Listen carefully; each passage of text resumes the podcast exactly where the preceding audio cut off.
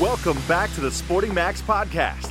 This episode is brought to you by Becker's Facilities, high pressure washing, facility maintenance, builders clean, and commercial sanitizations.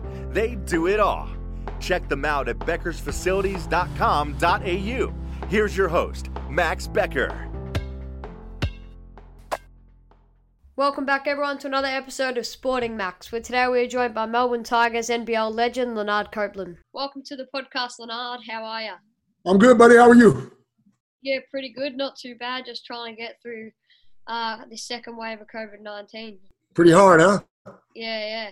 Tough. Can you tell oh, us about what it was like for you growing up in America?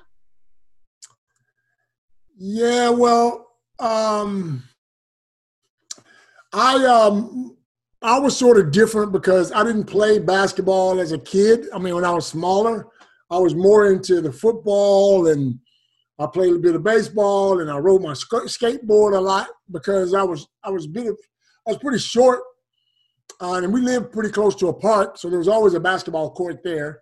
But I was just an all arounder. I wanted to do everything. I wanted to play all kinds of sport. And then my junior and senior year in high school, I sort of tried out for my basket, the varsity basketball team, and I got cut my junior year. And then that summer, I grew a little bit, so I started getting a little bit taller. And then the senior year, I tried out, and he cut me again.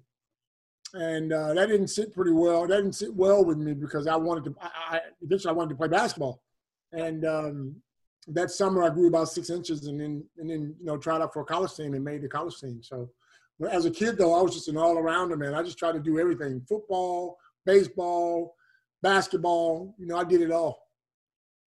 You played college basketball for four years at Georgia State.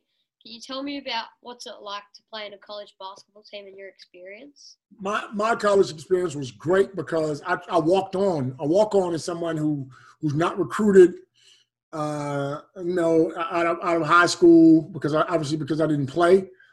Uh, and um, there were 31 other guys trying out for the scholarship. There's only one scholarship left. Like every team gets about 15 scholarships, and there was one scholarship left, and there was 31 of us trying out for this one spot. And uh, I had no experience, and again, I hadn't played high school basketball, but I was very athletic. I could jump. Uh, my, my shot was okay, but it wasn't great. But I impressed the coach because I, you know, I, I pushed myself. Say, listen, I've been cut twice. I'm not going to get cut again. And I just went out there and, and busted my butt. And I had a couple of nice dunks. And the coach came to me after the tryout and he said, listen, we want, we want to bring you in.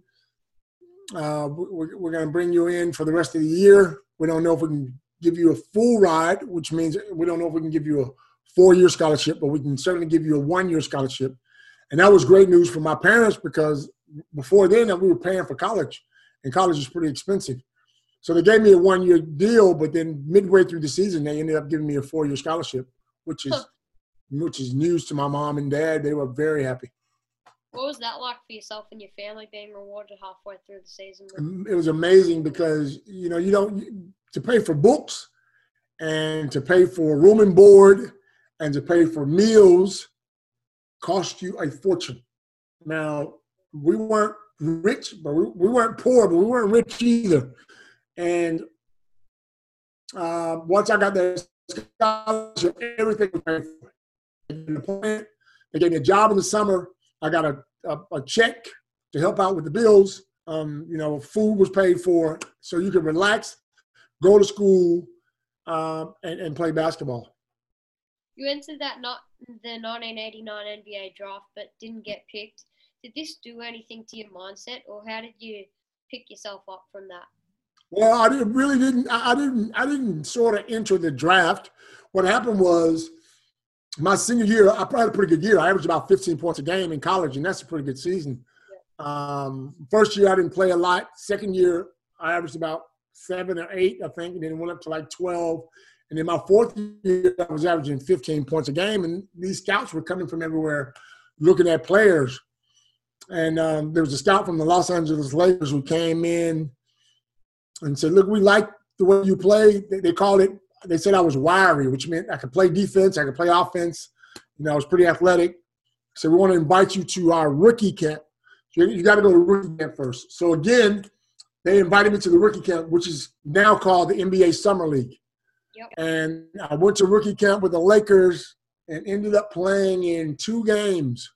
But this year, the Lakers had, that year the Lakers brought in two teams, so they had two teams of 15, so 30 guys, whereas most teams bring in one team of 15. For some strange reason, the Lakers wanted to bring in a bunch more guys, and I was on the second team, so I was a I wasn't a well named. People didn't know me, but there was some bigger names there. And uh, we played in two games, and I played quite well at 30 points and 35 points. One was against the Philadelphia 76ers, and the other one was against San Antonio when David Robinson was coming in as well. So after playing those two games, the owner of the Philadelphia 76ers came down to the locker room and said, Listen, we like the way you play. You, uh, we know you're with the Lakers right now at their rookie camp, but we'd like to invite you to our veterans camp. So you got to go to rookie camp, and then all the veteran guys come back, and then you join them to see if you can make the team. So I went ahead and signed a, a, a contract, a full year contract with the Philadelphia 76ers, and ended up playing with Charles Barkley and Rick Mahorn, Scotty Brooks, who's the coach of the Washington Wizards right now, Johnny Dawkins, who's coaching a college team, Kenny Payne was another teammate of mine who is uh, now an assistant coach with the New York Knicks, and Charles Barkley, who's obviously on TNT um, doing his stuff. So I, I, had some pretty famous guys as teammates, and uh, it, it was amazing. What was it like to play at the pro level at Philly? Philly was Philly was different because you know, as a rookie, as a young guy, I was the 12th man, which meant I didn't play a lot. I didn't get an opportunity to play a lot. You only played when you were either losing by a lot or you're winning by a lot. And I, I got in there. I, I played in 30 games, and my, my claim I scored in every game I played in, which was probably two points here or four points there. Um, and uh, sort of made a name myself as a guy who can score or a guy who can shoot. And then um, they cut me and brought in Manute Bol they cut me and Scotty Brooks and brought in Manute Bol. And then I went back to Atlanta and tried out for the Atlanta Hawks and didn't make it. But then I, I had another tryout with the Los Angeles Clippers, and I did quite well there and stayed there for half a season. And then I went to the Philippines and then came to Australia. In the course of that 1990-91 season, you were with three different teams in the CBA and the United States Basketball League. How did you go settling into each club and then pick yourself up and that's, that's different because CBA back then is the is the G League now, and it's all about getting your number. Or you think it's all about getting your numbers. Now, I, I, I prided myself as being a, a, pretty good scorer. I could I love to score the ball, and whenever I got on those CBA teams, if you've been brought down from the NBA to a CBA team, well, in the in in, in the CBA I was sort of known as the man, and they and I got the ball a lot. I got to shoot the ball a lot, but I didn't want to be there because I already tasted the NBA. So I wanted to be somewhere where I was, you know, making a lot of money and and, and playing and having a good time. In the CBA, you're playing in these smaller cities. The crowds are very small. You're riding around in vans. You know, you're not traveling a lot um, on the planes. So I wanted to be back up in the NBA, and so I scored and scored and scored then I got an opportunity to go um, play in the Philippines, where uh, I met Dwayne McClain, who was a player here in Australia, and he told me, and, and he sort of mentioned, you know, the team was looking for a player, so I figured I'd come over here to play and uh, get back to the NBA. But I was 26 years old at the time, and once you played here, you know, 27 years old, trying to go back to the NBA was pretty much not going to happen. Oh, what was that like to play in the Philippines? Philippines was different because they call it called me an import, which is you know like the imports here, but we only had one import, and I was the import. So every time I every time I came down the court, I got the ball. I had to score. My highest score in the in the Philippines was 66 points in a game, and I averaged about 48 48 points a game. So every game I scored at least 48 points. But they, they play look they the philippines love basketball. They eat and breathe basketball year round um, and they play in this massive massive stadium. Um, and uh, it was fun. I mean big crowds. They, they, their three point line is the nba line. So they they're, they're really keen on their basketball over there. So it was, it was a great league to play in. But what it did was it prepared me to come to Australia because if I'm if I'm scoring 48 points a game in the Philippines, that means I'm working on my skills and, uh, and my shooting and my, my, my getting to the basket. So when I got to Australia, it was almost like look, it's just another league for me. So that's why it was so easy for me to fit in with the with the Australian. You know, my my first season I averaged 29. I think Andrew averaged 31, but it was sort of easy for us to, to fit in because we both were scorers and we knew how to we knew how to get each other the ball. When you were in the Philippines, being the only import, did you sort of feel the pressure each game? Or every game you felt the pressure because if you didn't score, you got cut. And that's what it's like. Eh, eh, eh, that's what it's like being an import. They they bring you in to score the ball. If you can't score, then they bring in somebody else because there's a million guys looking for jobs. You got to be able to, to be on your game, you know. And uh, the, the climate, it was so hot over there that I, I got so fit. Uh, you think I'm skinny now, but back then I was extra skinny.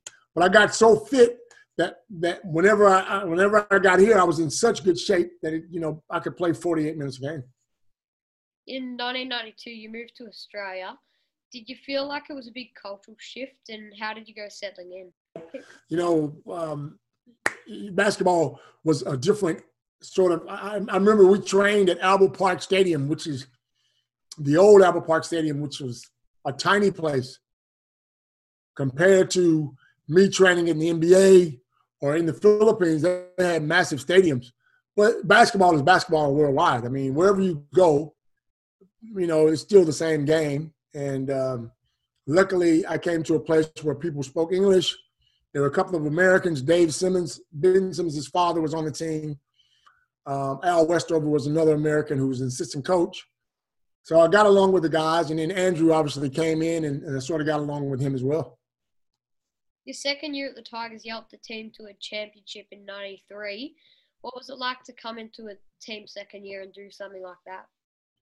Well, we were very close at my first year. My first year, we went to the grand final and lost. That third, I think we lost it in the third game of a grand final. So again, like I said before, I was looking to go back to the states and probably try to get back on an NBA team, but I felt like there was still more to do here.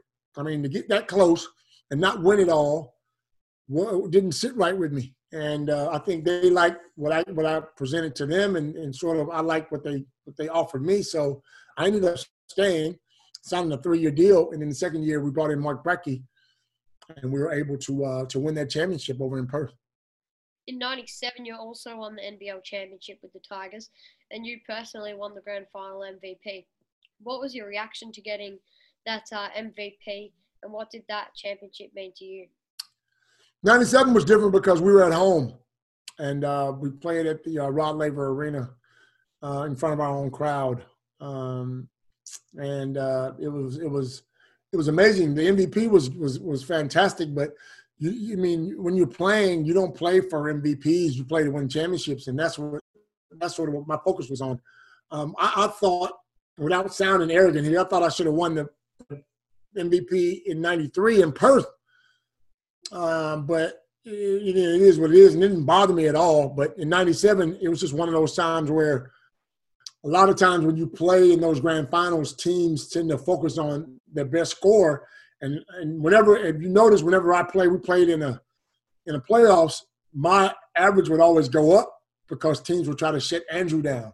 So if you, if you shut Andrew down, the Tigers can't win. But I didn't want that to happen, so I made sure I got my scoring in to sort of to, to make up for those those losses.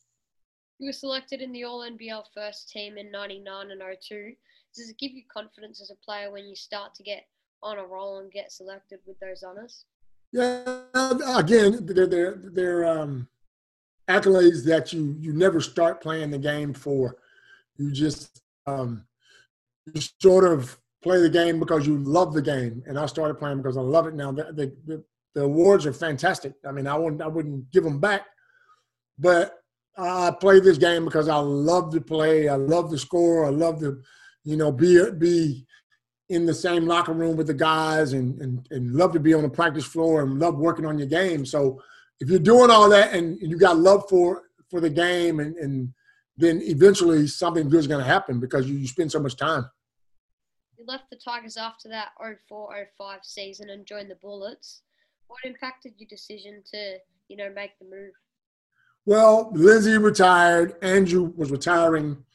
Mark Bradtke was moving on. And then there was an opportunity for me to play at a couple of teams. But I knew uh, the general manager from Brisbane uh, it sort of just gave me a new look because I'd been with the Tigers for 15 long seasons, and uh, you know sometimes you need a you need a, a, new look. And I went there, and I signed a two year deal, but I only ended up staying one year because I think the the direction they were going, I was at, I was in like 39 or 40 at that age, playing still trying to play professional basketball, and he had a lot of younger guys and that was Joey Wright, and he sort of pushed those younger guys, which is understandable. But I was just too old to be doing two a days and that kind of stuff. So I went ahead and moved on to Adelaide and played two years in Adelaide, where uh, I finished my career. What was it like to be coached by Joey Wright? Joey's a great coach, man. He pushes. Joey's a, uh, what we call an old school college coach, which means he'll get it out of you. He'll he'll he'll push you until you you either you either give it to him or you don't. And uh, luckily, he's been good. He's been that kind of coach where he uh, he's the first coach. Let me say the first coach that made me throw up. That, I shouldn't say that, but one of those when you're running and running and running. And um, I just knew that look, as much as I loved him, I played against Joey. Much as I loved his style, I was probably a little bit too old to be under his wing at that time. You played just one season in the Bullets before uniting with the 36ers for two years. Did you feel like you'd fit that 36ers side better than you did the Bullets, or what? Absolutely, because under Phil Smyth, who was the head coach, Phil had played a long time, and Phil had played as at an older age. So Phil sort of knew how to take care of the older guys. Like my training routine was a lot different than everyone else's. My job was to come in off the bench and score. And but during the week, those younger guys would train every day, whereas I would just get up a bunch of shots. I'd ride a bike to stay fit, go over the plays, you know, look at film, do the same sort of stuff as them. But I didn't waste my legs Monday through Friday in training. I saved my legs for the weekend. And I think that that's probably why I ended up staying for two years. At the end of the 0708 season, you had played 572 NBL games on an average of 20 points, 3.7 boards, and three assists in what was an amazing career for you, why did you decide to retire and take a step back from the game? Uh, age. Uh, again, I was I was 42, I think, when I retired. Of 41, 42, and uh, I remember laying on the floor one day with Andrew, and we were stretching, and we were losing, and I was going nuts. Like Drew, I can't keep taking this loss, this losing, this losing. I said, when do you know when it's? T-? I said, how do you know it's time to retire? He goes, you'll know You'll know when it's time. And the reason I retired was because I didn't I, didn't have that love for the game. I didn't have that love for the extra work. I couldn't I didn't want to get up in the morning and and run the laps. And I didn't want to get up in the morning and get up my 500 shots. I was just over it because I'd done so much. I played so many games. Remember, I played four years of college and two years in the NBA and three years in the CBA in the Philippines. I had a stint in France during the offseason here and to play 500 games in the NBL, but I also played in the in the um, the Wednesday night league in, in Melbourne, which was a lot of games as well, one or two games a week, uh, one game a week. So it might have been 500 NBL games, but probably more like a thousand games in the time that I've been in Australia. So it was tough, uh, and it was time. It was my leg. I didn't have. I didn't have the desire to to go out there and give it my all. So I knew it was time to give it up. You were Phil Smyth's assistant coach at the ACB Academy. What was it like coaching with him, and why did you decide to you know take up coaching? Well, if you played this long, you feel like you've learned a lot, and I think it's inevitable that most guys want to give something back. And I just want, I mean, I, have learned over the years how, how to be a professional how not to act, you know, and and and and what it takes to push your body and keep your body healthy. And so I wanted to sort of spread the word, you know, and you want to get back. So that's sort of why I got into coaching. I mean, I enjoy it. I enjoy being around the guys and uh, and just wanted to help out. You were head coach of the Hume City Broncos men's team. What was it like for you to coach a big V team? Big V is a lot different because it's it's, it's semi-professional. A couple of guys on the team make money, but mostly everyone has to work. And so some days you'd come in to train and we train on Tuesdays and Thursdays, and some guys would be at work, some guys wouldn't, and a lot of times you didn't have ten guys to train. You, you need ten guys on the floor to scrimmage, and a lot of times, a lot of times we didn't uh, we didn't have that. So um, it was tough, you know. But I enjoyed it because it was it was sort of me being in control and me helping those those guys um, to become better players. Um, I also coached at um, I also coached at Sunbury and I coached at Eltham. I was an assistant at Eltham, but I was a head coach at Sunbury. And um, you know, it's just it's it's just something that you want to do once you finish. You want to get back. You won the uh, Victorian High School Championship as head coach of Haileybury College in um, 2014. What's it like to coach a high school team? Is it much different to say a high school um, varsity team or a college team in America? It is a little bit different because um, these guys only only train once a week, and they uh, you know it's more about school here. Whereas in America, high school is a big thing. Like we didn't have a lot of crowds. We played on Saturday mornings, and I think Chris Anstey coached Caulfield and Warren Guinea coached the team, and Daryl McDonald coached a team. So it was almost like competing against my old teammates again. We play every Saturday morning, the APS. Uh, but I was lucky enough to win that championship against Caulfield um, and um, the McDonald's championship because uh, I had a, a, great group of guys um, and uh, very happy with that. Very happy. In early 2016, you were named assistant coach along at the Kings, Sydney Kings, alongside Dean Vickerman, who we've recently had on your pod on the podcast, and your best mate, one of your best mates, Andrew Gaze. What's it like coaching with you guys, and can you tell us about how you got that gig at um, Sydney? Well, the general manager again, the same guy who sort of brought me into the Brisbane Bullets, Jeff Van Groningen. He was general manager with the Melbourne Tigers, and he's general manager with the Bullets, and he got the general manager's job in Sydney, and and I think he knew we all had aspirations on wanting to be a coach. And he when he when he spoke to me and Drewy about going up there, it was a big move that Drewy at first didn't really want to do because he didn't want to leave his son. His son's playing basketball. But I think with both of us going up there, being friends, being the type of friends we are, we had someone else to lean on. And Dean Vickerman is an ex Melbourne Tiger guy. So it was almost like all three of us knew each other very well. Um, we sort of you know, we're all friends. So it it it, um, it made it a lot easier. It made it a lot easier uh, that, that journey to Sydney, being away from your family. Can you tell us about your relationship with Gazy and how you became mates? Well, you know, he. I think we were both competitive guys. You know, he he obviously the Melbourne Tigers was his team. He was a man. His father was a coach, and he'd been here and done that and scored a million points and when I got here, remember I just come from the Philippines, but I come from the NBA as well. So I was most imports when they come into a team here, they're they're expected to score, they're expected to be a leader on the team.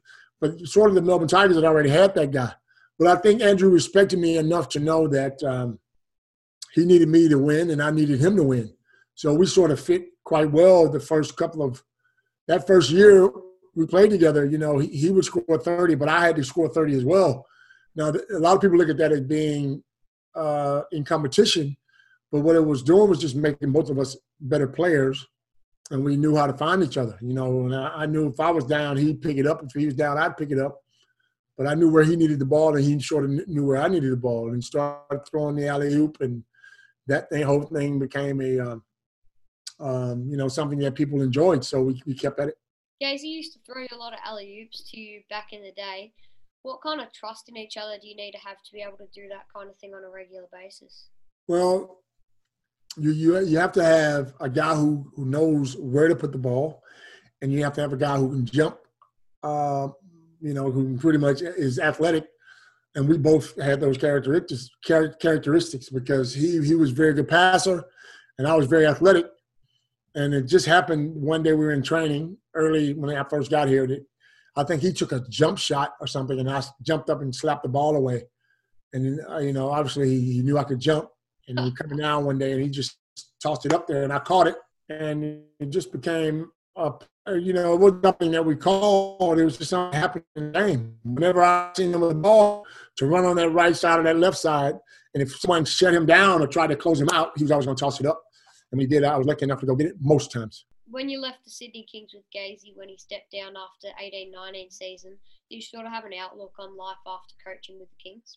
Well, it was an experience. It's something that you um, you know, you um, I thought we did quite well. I mean, we didn't win a championship, and that's probably what everyone wanted. But when we took over that team, they were they weren't the best team in the league. I mean, they were.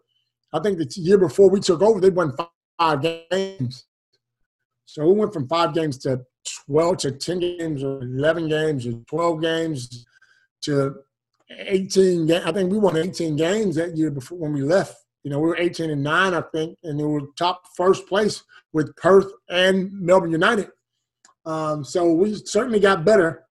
You know, I, I, think maybe if we had another year, we probably could have won a championship. But the way the Sydney Kings worked, they wanted a championship right then, and they made a move. And that's what happens with with most coaches. I mean, they give you a time to to win a championship, but it's all about the championship. It's, you know, times have changed where a coach can come in and stay at a team for five or six years and not win something.